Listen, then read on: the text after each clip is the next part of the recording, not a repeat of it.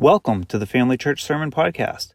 Join us each week as we look to the Bible to seek out what it means to love God passionately and love people personally. For more information about our weekly gatherings and how you can be part of our outreach, visit jointhefamily.church. William Carey once said, Expect great things from God, attempt great things for God. And we, as God's family, today are gathered together as family. I'm Pastor Dean Ross. Uh, I'd like to welcome you to Family Church. I'd like to invite you also to turn to the book of Ephesians. Uh, we are in our sermon series called Together as Family. And if you're new with us, like Pastor Mike mentioned at the very beginning, we are a church that loves God passionately and loves people personally. And we are so glad that you're here. We invite you to hear from Jesus. We also invite you, as you listen today, at the very end of our gathering, we are going to take communion together. And so we invite you to, to prepare your hearts during this time to hear God's word, to apply God's word, and to commit yourself to God's word. So, with that being said, let's open up God's word together and unpack our big idea from our sermon series today, which is called This is Growth. And, and here's our big idea Christ helps us grow. Christ helps us grow. So let's read. We're going to read a little bit, pause, read a little bit more, pause, read a little bit more. So here we go Ephesians chapter 4, verse 7 through 10. Now, grace was given to each of us according to the measure of Christ's gift. For it says, when he ascended on high, he took captives captive and he gave gifts to people. But when he ascended, what does it mean that said that he descended to the lower parts of the earth? The one who ascended far above all the heavens to fill all things. Our first point th- this morning is this we are gifted. We are gifted. If you're here today and you're a part of God's family, you are not useless. You have been gifted on purpose for a purpose to be used for Jesus in the expansion of his good news. You know, for good news to be good, it's got to go to bad places. And so the reason it's not just news, it's good news, is because it's invading something bad. And so we see here in the first verse this morning that he is given to each of us a, a grace according to the measure of his gift. Now, grace here. Uh, that's mentioned. It's not talking about grace in the form of salvation. Grace is getting something that you don't deserve. No, the grace being told uh, here is, is, is the spiritual gifts that God has given to the church. In fact, you don't deserve to be gifted this way, but God, because of His goodness, has shown us grace. God has gifted us. He's given us His Holy Spirit. His Holy Spirit empowers us, His Holy Spirit fills us, His Holy Spirit helps us to be poured out to a world desperately in need of God's love. And so we see Paul has actually, actually in Ephesians 3, he talks about God's grace that was given to me for you, talking about the Gentiles. And so Paul received the grace of God and, and was mysteriously used for his glory and fame. And if you're here today and you're hearing the words of Jesus in his word today, you can be graced in such a way as well. What Paul does is he talks about how God gives us different measures of grace. And we see Romans chapter 12, verse 3 and 5. You'll see it up on the screen. For by grace was given to me, I tell each among you not to think of himself more highly than he ought to think. Instead, think sensibly as God has distributed the same phraseology here a measure of faith to each one. Now, as many parts of one body, all the parts don't have the same function. In the same way, we who are one body in Christ are individually members of one another. Paul continues to write in 1 Corinthians chapter 12. Now, there are different gifts, but the same Spirit. There are different ministries, but the same Lord. There are different activities, but the same God who works all in each person, a manifestation of the Spirit is given to each person for the common good. One and the same Spirit is active in all of these, distributing to each person as he wills. Are all apostles? Are all prophets? Are all teachers? Do all do miracles?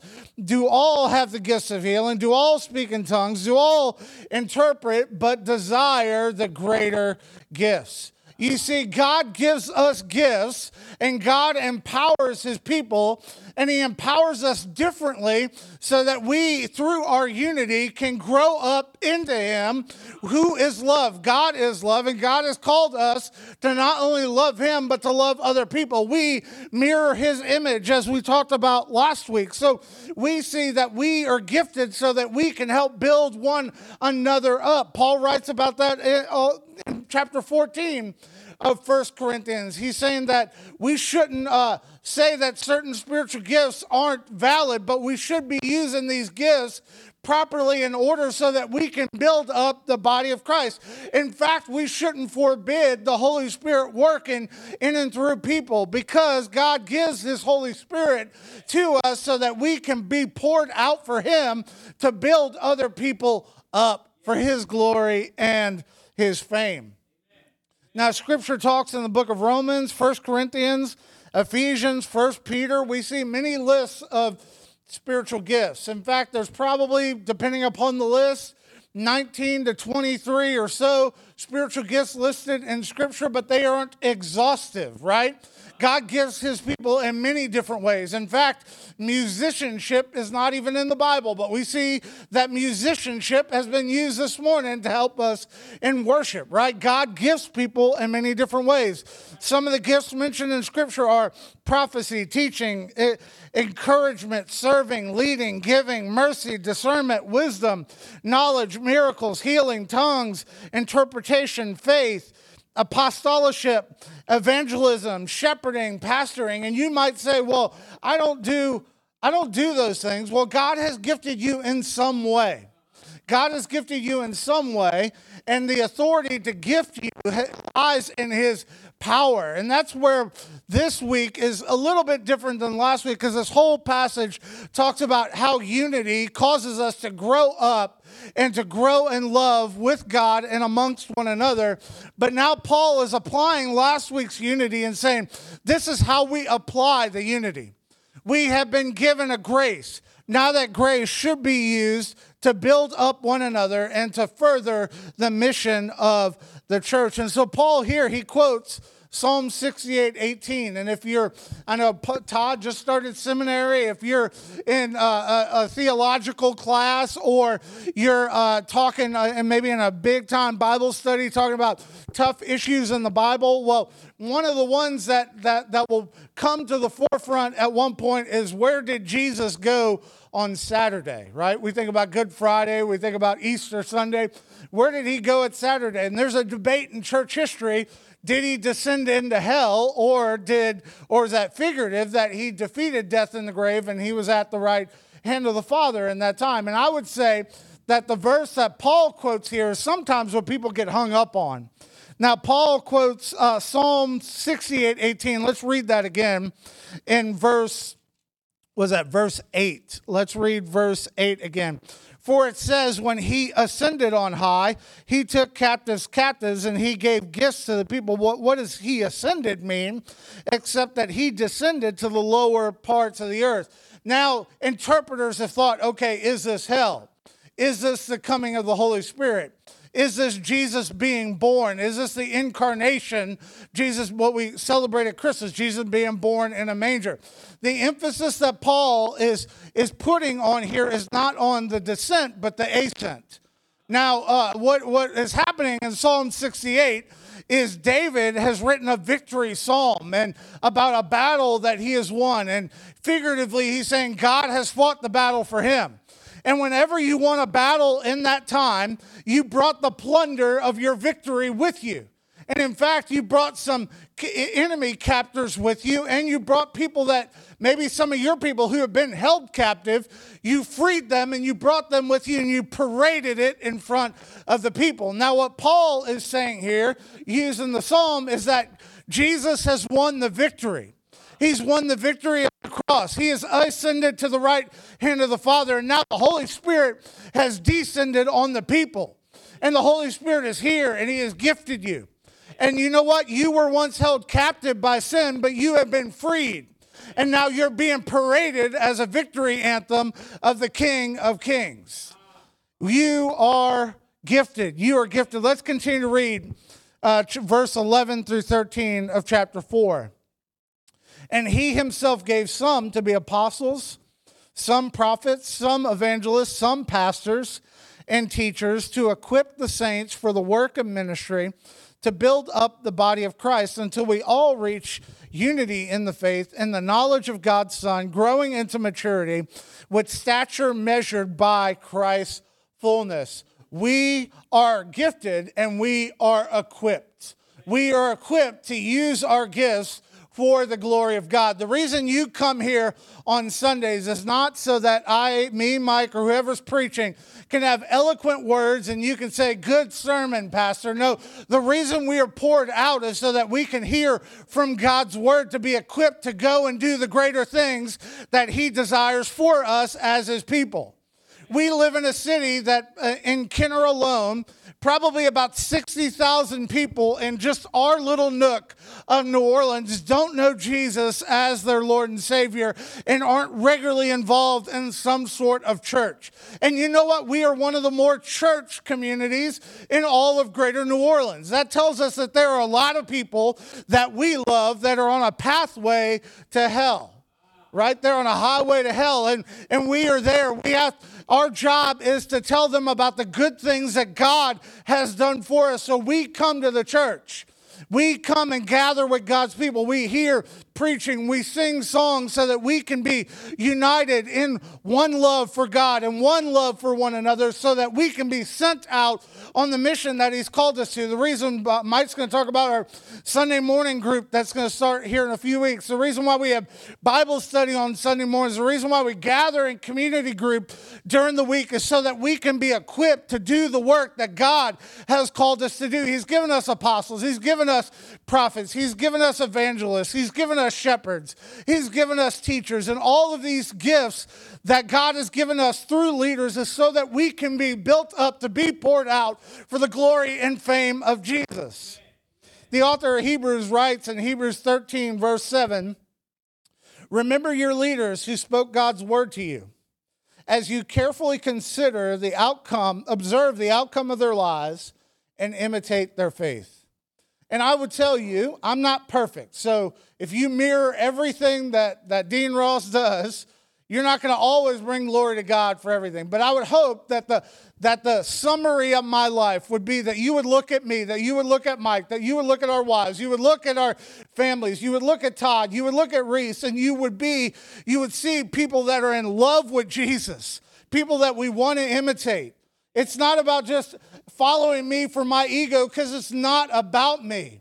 You know what? I don't have a deanross.com. I don't think Mike has a mikefarley.com either. I'm not saying that's evil. We don't have ministries that are named after ourselves. We want to bring glory to God and we want to see you equipped to do greater things than even we can do. Because that's the message of Scripture. The same Spirit empowers his people so that we can be built up and we can be sent out. And we, we do this so that we will grow in what the scripture says here the knowledge of God's Son. And this word here in the Greek, epignosis, for knowledge, doesn't mean just knowledge that you know, it means knowledge that you apply. Knowing Christ, not just knowing about him, but knowing him. I want to open you up to something that's rampant in our world today. I heard Todd mention it a few weeks ago in a message that, or maybe it was Mike, I can't remember, in a message they were given, but one of the, the most rampant religion in, in, that's invaded the church nowadays is something that we call moralistic therapeutic deism. Now, that's a big word moralistic therapeutic deism. And maybe you've never heard that before. But once I describe it, you're going to be like, oh, yeah. See, moralistic therapeutic deism believes that there's a God and believes that God is, is at work. But moralistic therapeutic deism ultimately believes that God's ultimate purpose for us and the ultimate purpose of Scripture is that we be, we be good, nice, and fair to one another, and that we be successful in our lives. The goal of all of life is to be happy and whole. You see, that God isn't necessarily needed in our lives until we actually call upon Him and we need Him. He's an observing God, but He doesn't want all of us. He just wants us, we just want Him when we need Him. And moralistic therapeutic deism says, you know what? Good people go to hell. I mean, good people go to heaven. We know good people go to hell, right? Good people go to heaven. And the ultimate purpose of the Bible is just that we would be successful and we'd be whole. The Bible becomes all about us. Church becomes all about us and my needs. Have we, if you've been in church long enough or you turn on TV, have you not heard some of these messages before? In fact, there are many people on uh, tel- television preachers who will never talk about sin because the moment they talk about sin, the audiences click off. Maybe you've heard Seven Steps to a Better You or these types of sermons. I'm not saying that Scripture isn't here to encourage us. I'm not saying that we even don't find things in Scripture to help us with our finances and to help us with our relationships. But the ultimate goal of Scripture and the ultimate goal of God's activity here on earth, I hate to break it to you, is not you. It's His glory and it's His fame. And when we resign ourselves to the fact that He is God, we have the opportunity to grow. And we have the opportunity to grow up, to grow up past ourself and our desires, but to grow into a greater knowledge of who He is. Let's finish this passage, Ephesians chapter 4, 14 through 16. Then we will no longer be children, tossed to and fro by the waves, blown around by every wind of teaching, by human cunning with cleverness and the techniques of deceit. If, if you don't see this, if, if you're on Facebook or social media in any regard, you see people are all the times trying to figure out their meaning for life. Do y'all have friends like that that try to post things and say, What is, you know, uh, I don't understand. Don't Muslims, Jews, and Christians, we all worship the same God? God's loving. How can a loving God send people to hell? People are always trying to process these things with answers outside of themselves. So we're told not to be no longer be little children that are tossed to and fro, but what does it say? But speaking the truth in love. Speaking the truth in love. That's the call of the church. Speaking the truth in love. And you know, if you love someone, you will not shrink back from what Jesus says about himself in the book of John I am the way, the truth, and the life. No one comes to the Father but by me. He said it. I don't have to say it. He said it. The Bible's not about me, it's about him and his glory. And but what are we supposed to do? Rather speaking the truth in love, let us grow up into every way into him who is the head, Christ, from whom the whole body, fitted and knit together by every supporting ligament, promotes the growth of the body for the building itself up by the proper working of each individual part. We are gifted, we are equipped, we are matured. God wants us to grow up. We are matured. In His Spirit, we can mature into who He's called us to be. We're not supposed to be little children anymore. That doesn't mean physical age, that means spiritual age. What it means is stop being immature. Stop living uh, on on what Paul what, actually all this Paul is in the book of Hebrews the author of Hebrews says is is is milk you know? Stop just living on milk. No feast on meat. God wants us to feast on his word. We are called to grow up. We read our bibles. We pray. We share our faith Ask yourself that every day. My childhood pastor used to ask that question all the time. Have you read your Bible today? Have you prayed? Have you shared your faith? You see, you can't earn God's love by doing these things, but if you love God, you desire to do these things. Read, pray, share, grow into who He's called you to be. And, and, and who He's called you to be is a person of truth that stands up for truth so that the world can grow into truth. We are to speak the truth in love. We provide guidance with understanding and gentleness. Our church should be a safe place for people that have questions. Maybe they have questions about sexuality. Maybe they have questions about finances. Maybe they have questions about the Trinity. Maybe they have questions about the end times. All these things that we're all concerned about. And you know what? We don't judge people for the observations or maybe the conclusions that they made coming in. In fact, rather speaking the truth in love, right? We, uh, uh, if there's anything that I say today, if there's anything that we sing today, if there's anything that we remember today that contradicts what God says in His Word, then you know what? Ignore it. Because I'm not your Savior. He is. And you know what? I think I'm right about a lot of things, right, Todd? Right, Mike? Like, right, like I think I'm right about a lot of things, but I'm really wrong because there's only one that's right. And he's the author of the book that you hold in your hands. If you don't have a Bible, know this. We have a whole stack of Bibles there in the back. Brother Andre, point to him, right? Look behind you. Point, like Andre's like, oh, oh, what, you, what, there we go. Andre, Andre's like our Vanna White, right? You know, like he's telling us uh, he doesn't have a dress on, that'd be weird. You know, but he's telling us that God's word is available to you. If you don't have a copy of God's word, we want to give you a copy of God's word. Take one home with you. You know what? We'll tithe more, we'll buy more Bibles. We want you to be in God's word because we want you to grow up. We want you to grow into every way. And you know what? The thing about growing up in Jesus is that you have never arrived. We are all constantly being chipped away and growing into who He is.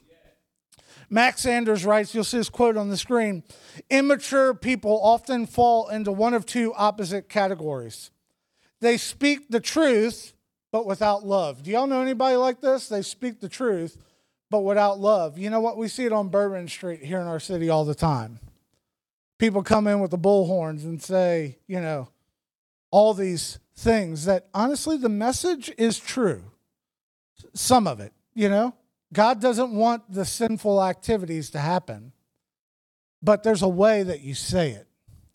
What did Jesus do? Yes, he had moments where he tossed tables and he stood up for truth, but what did he ultimately do? He laid down his life for people, and that's what God calls us to do. So, two opposite errors we speak the truth, but without love, or we love without speaking the truth.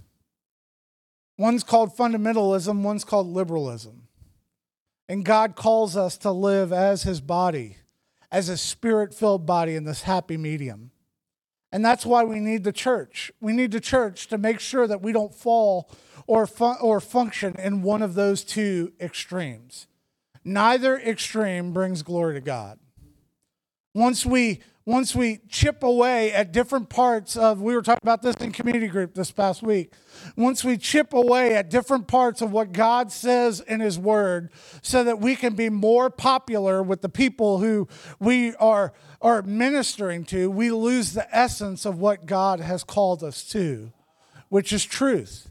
Because here's what God has called us to in Scripture God has called us to abandon everything. You may have your own concept of politics. You have, may have your own concept of sexuality. God calls you to lay it all down, to lay it all down for Him. 1 Peter 3 15 through 16 says, But in your hearts regard Christ the Lord as holy, ready at any time to give a defense. This is uh, Todd's scripture for the year for youth, right? To give a defense, apologia, to give a defense to anyone who asks you for the reason for the hope that is in you. But then it goes on, it says, Yet do this with gentleness and with reverence, keeping a clear conscience. The book of Proverbs, written by the wisest man that ever lived, Solomon, says, A gentle answer turns away anger, but a harsh word stirs up wrath. Have y'all not seen that before? A gentle word turns away anger, but a harsh word stirs up wrath. I'm prone to harsh words. I don't know about you. I'm prone to harsh words, you know? A gentle answer turns away wrath. The tongue of the wise makes knowledge attractive, but the mouth of fools blurts out foolishness. the mouth of the wise makes knowledge attractive. I want to ask you this today. Are you confident enough in your walk with Jesus? Are you filled enough by His Holy Spirit to be a wise person that speaks correct knowledge? I'd ask you today to submit yourself to His power. The Holy the scripture says that if we who are evil know how to give good gifts, how much more will the Father give the Holy Spirit to those who ask Him? If you read the book of Acts, the same guys, Peter, James, John, all those guys, Peter, who actually denied Jesus, ran away. Peter's filled with power because the Holy Spirit came. Acts chapter 4, verse 32. It's either 31 or 32. Read your Bible. It says that they prayed, and the room in which they were gathered together was shaken, and they continued to speak the words of God with boldness. Boldness in speaking truth doesn't come naturally, it is a fruit of the Holy Spirit's power in us. And we have to pray for it. We have to live for it. We have to submit ourselves to it. Verse 16 from him, the last verse, from him talking about Jesus, the whole body, the, the word here for soma is a living organism. The whole body, talking about the church, fitted and knit together by every supporting ligament, promotes the growth of the body for itself by building itself up in love. Love God passionately, love people personally, and when we properly function, we grow. That's what scripture says. Healthy things grow. And God has called us to expand. God has called us to tell the world about Him. And that's our commission. That's our call. We've been reading this awesome book together as a staff called The Gospel by Ray Ortlund. And Ray mentioned in one of the chapters I was reading this week, he says, The gospel, talking about the good news of Jesus, doesn't hang in midair as some sort of abstraction. It's not just some sort of theory. The gospel creates something new in our world today. Focus on this. True beauty makes people stop and stare. Now, is there something different about our church? I, I and I will say yes, because I've heard it all over the city. Y'all, y'all know we have a councilman named Dominick Impastato. Uh, and I ran into him recently at Home Depot because I've been at Home Depot a lot lately. My, I think Mike's seen me there a few times. We've all been at Home Depot a lot lately. But I ran into Councilman Impastato and he was like, Y'all just keep up the great work at Family Church. I see what y'all are doing every time I pass.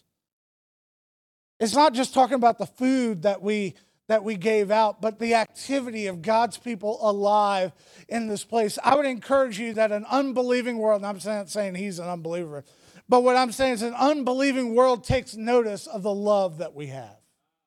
An unbelieving world takes notice of something that's new here. True beauty makes you stop and stare. Is there something in your life that would cause someone to stop and stare at what Christ has done in you or what Christ is doing in you? It is in our churches that the gospel, the good news, is field tested for real life. And this is true. The only answer to one culture is another culture.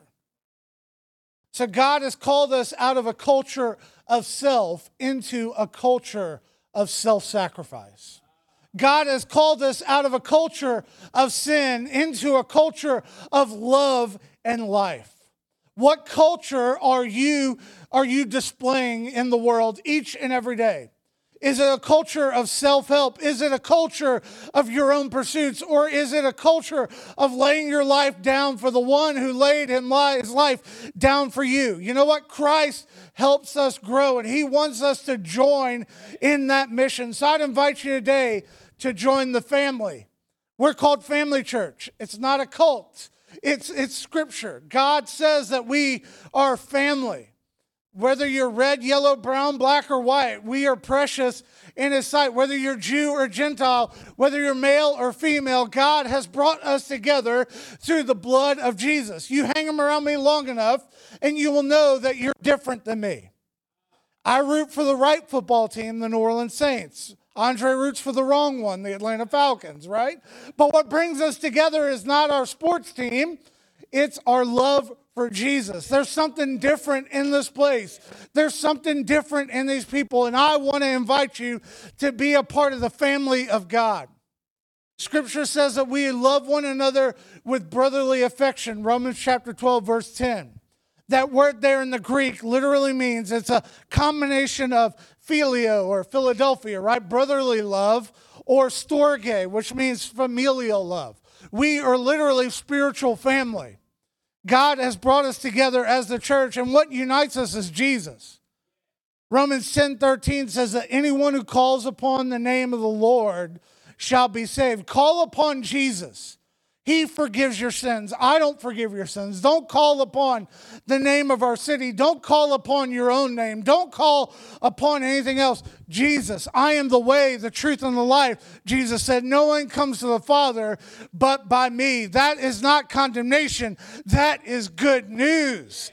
He has made a way, and He made a way on the cross. He took the wrath that sin deserved. He took the hurt, the pain, he wiped it all away. Scripture says we're going to look at Revelation and after Mardi Gras together as a church family. And book of Revelation ends in chapter 21 saying that I, he will wipe away every tear from our eyes and death shall be no more, neither shall there be hurting, but he will make everything new. And in Christ, He has taken out all of that. He's taken out hurt. He's taken out pain. And He's now given us new life in Him. And I would invite you today to surrender everything to Jesus. And if you surrendered everything to Jesus, I would invite you. Scripture says in Matthew 5, verses 13, 14, and 16, you are the salt of the earth. Something about salt. If you've ever had to call, cut salt or, or sugar or anything out of your diet. You know, things don't taste as good when they're not there. Too much of it can kill you, but you know, things don't taste good if they're not there. We are the salt of the earth. There's something that stands out about us. There's something preserving in the message that we give. We are the salt of the earth. You are the light of the world, a city on a hill that can't be hidden. We remember after the storm, we lost electricity. But what does a little light do in darkness? It lights up the place. And we are the light of the world. The world is dark, but we are the light, and we shine our light before others so that they see our good works and they give glory not to us, but to our Father who's in heaven. I'd like to invite you today to join that mission, join the mission of Jesus. Love Him passionately, love other people personally. And the only way that's possible is by us submitting to the Holy Spirit, filling us, using us, and helping us to be poured out for God's glory and His fame. Let's pray and let's respond together joyfully today as the church.